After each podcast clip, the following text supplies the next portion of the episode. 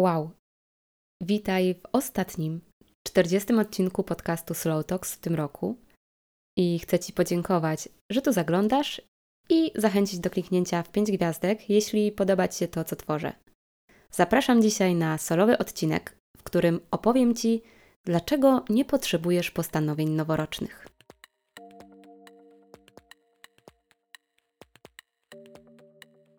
Mamy już tak, że lubimy porządkować rzeczywistość.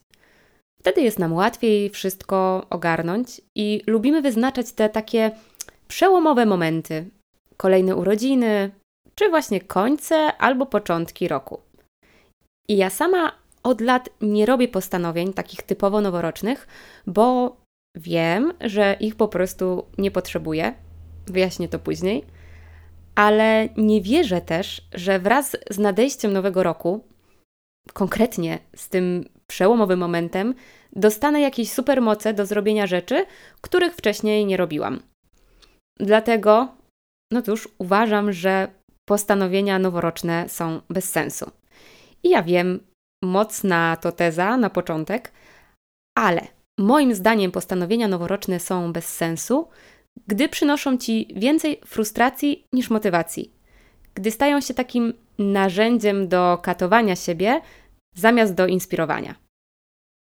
I dobra, ustalmy sobie na początku, że ja nie uważam, że wyznaczanie celów czy definiowanie marzeń do realizacji jest złe. Uważam wręcz przeciwnie, że jest to jedna z ważniejszych rzeczy, jeśli chcemy, aby to, co robimy, zmierzało w kierunku, o jakim marzymy. Natomiast jeśli robimy to raz do roku, właśnie na przykład na tym przełomie,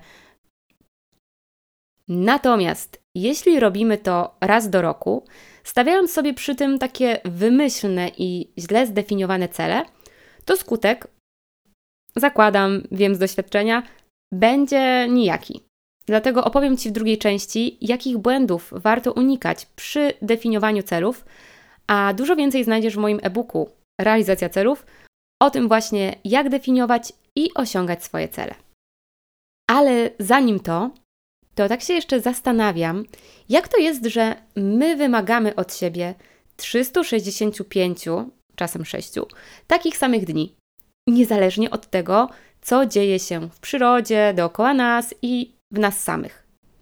I nie chcę, żeby to zabrzmiało jak wymówka, by nie wymagać od siebie i by nie działać, tylko po prostu chcę, jak to zazwyczaj w tym podcaście, pokazać inną perspektywę. I ta inna perspektywa odnosi się do tego, żeby przyjrzeć się sobie i żeby się trochę przytulić, dać sobie przestrzeń na przemyślenia, a dopiero potem zacząć działać.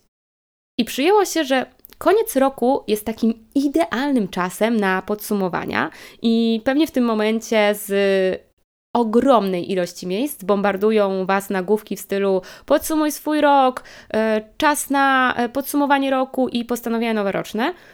No i oczywiście to podsumowanie roku powinno każdego z nas doprowadzić do jasnych decyzji. Jak żyć? Co dalej? Co chcę zmienić, osiągnąć, wprowadzić do swojego życia? I dla mnie to brzmi dość drastycznie, bo wymagamy od siebie natychmiastowej refleksji i jeszcze szybszego wyciągania wniosków. A w tym momencie mojego życia jestem zdecydowanie w miejscu, w którym przeznaczam sobie na takie pobycie ze swoimi przemyśleniami po prostu więcej czasu. Bo z każdą kolejną chwilą refleksji otwieram jakieś nowe drzwi, które prowadzą mnie do nowych wniosków, właśnie tej innej perspektywy, nowych przemyśleń. I mam wrażenie, a wręcz czuję to, że te wnioski z czasem stają się bardziej dopasowane do mnie, niż są takim, wiecie, szybkim wystrzałem tego, okej, tak się czuję, to tego potrzebuję.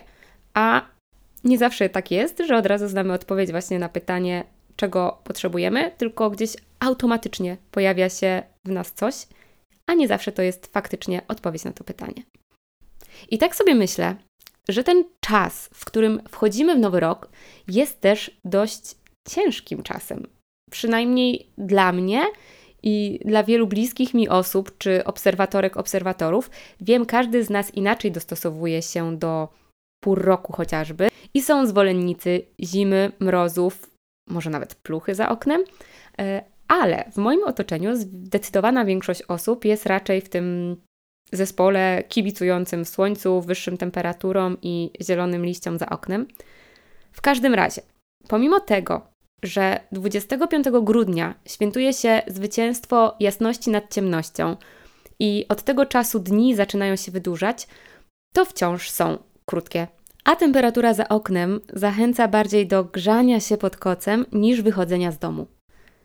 No i mamy teraz przesilenie zimowe, a natura pogrążona jest w tym zimowym śnie.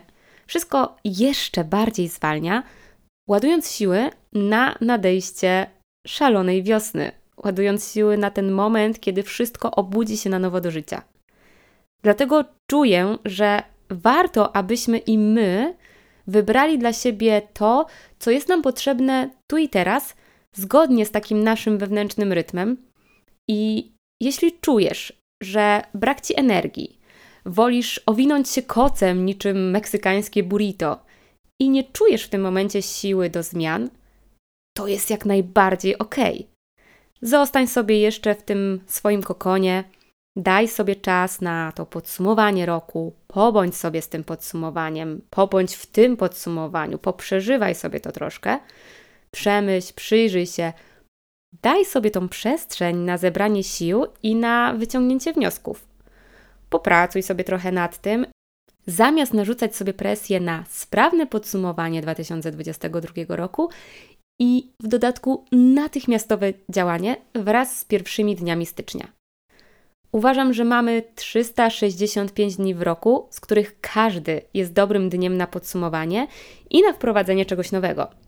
I być może lepszym momentem dla Ciebie będzie początek wiosny, gdy wszystko rodzi się do życia, dni są o wiele dłuższe i rozbrzmiewa w wielu z nas taka nowa energia. A do tego czasu daj sobie tę przestrzeń na rozkminki, refleksje, poczytaj, poinspiruj się, wyrusz w takie podróże w głąb siebie.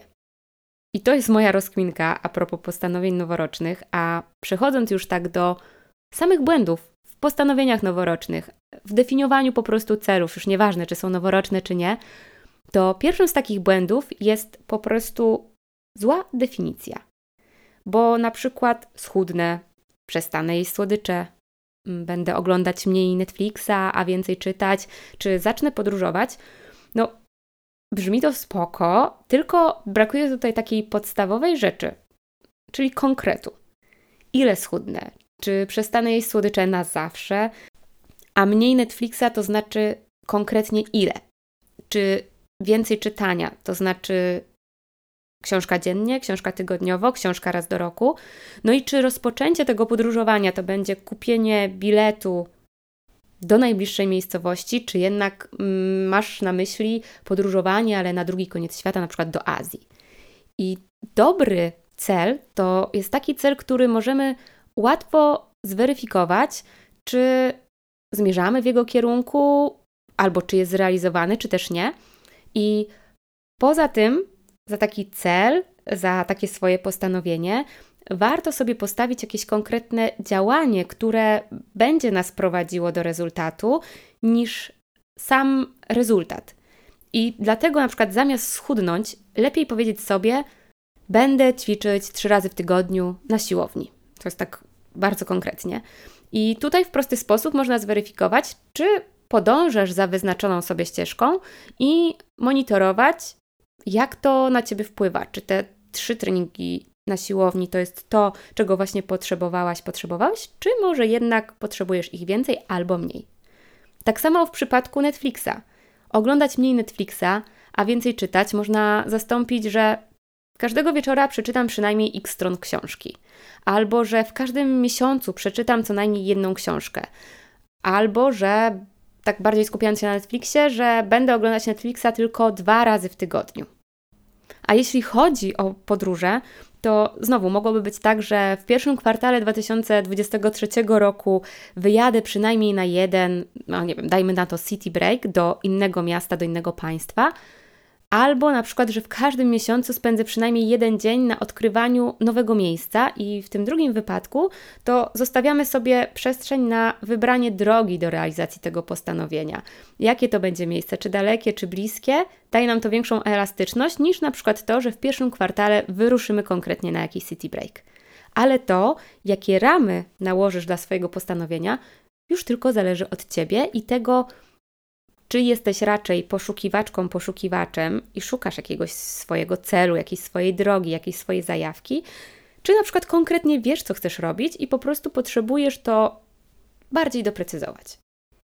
Drugi błąd natomiast to jest tak zwana, czy ja to tak nazwałam, zbyt odległa perspektywa, bo takie stawianie celu na rok dla mnie osobiście wydaje się być abstrakcją i owszem, można taki cel postawić, ale ja zawsze zachęcam do tego, żeby podzielić go na takie mniejsze kamienie milowe.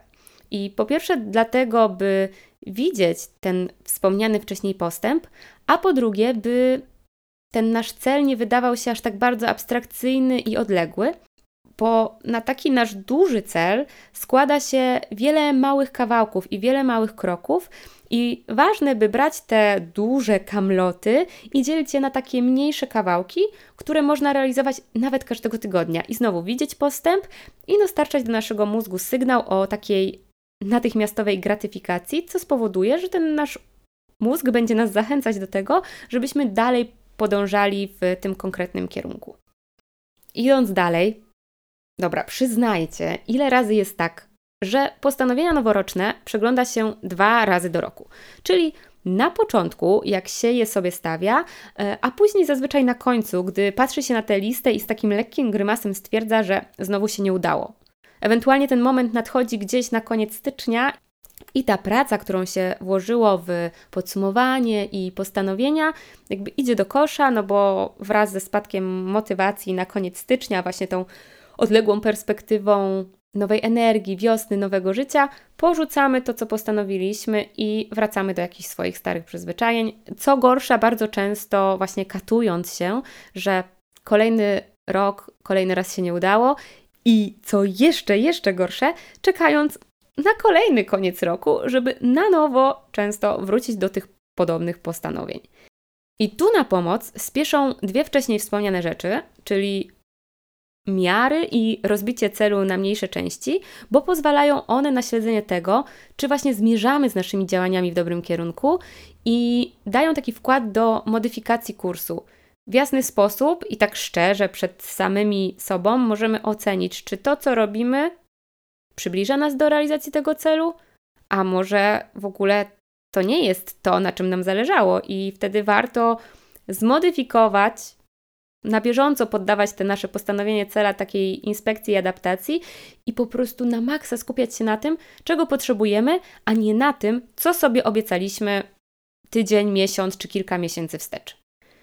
I z tym, żeby lepiej monitorować, co się wydarza i jak nam idzie, z pomocą przychodzi wizualizacja. Czyli to, żeby w widocznym miejscu obserwować sobie nasze poczynania, i dzięki temu mieć też narzędzie do tego, żeby docenić siebie za to, ile się już zrobiło. Lub właśnie poddać się takiej autorefleksji, że skoro tak bardzo zależy mi na tym, żeby więcej czytać, to jak to się dzieje, że przez ostatnie 2 tygodnie nic takiego się nie wydarzyło?